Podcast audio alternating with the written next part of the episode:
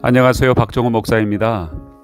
오늘부터 간간이라도 여러분들에게 좋은 칼럼을 읽어드리고 또 여러분을 위로하고 권면하고 격려하고 싶습니다.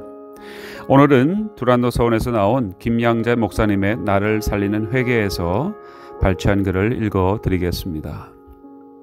아, 글 제목은 먼저 내 죄를 둘러 엎어야 한다입니다. 세상에서 제일 빠른 것은 빛입니다.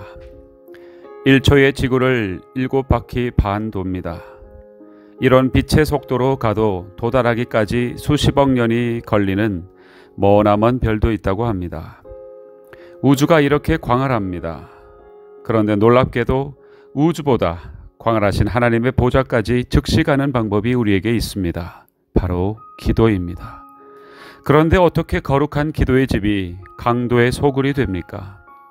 은행에서 돈을 강탈한 범죄자가 도망가서 안도의 한숨을 쉬는 아지트.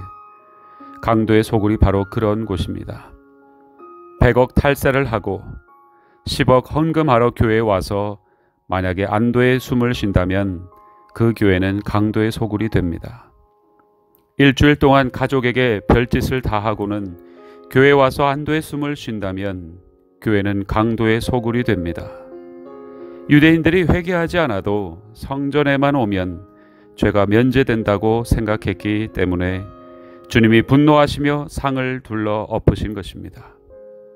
우리가 스스로 우리의 죄악을 둘러 엎지 못하기 때문에 주님이 그렇게 하시는 것입니다.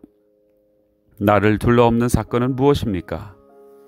예수님을 믿는다면서 아직도 사주 보고 결혼하거나 이사 날짜를 택정하고 있지는 않습니까? 예수님이 보고 계신데도 악한 일을 계속하십니까?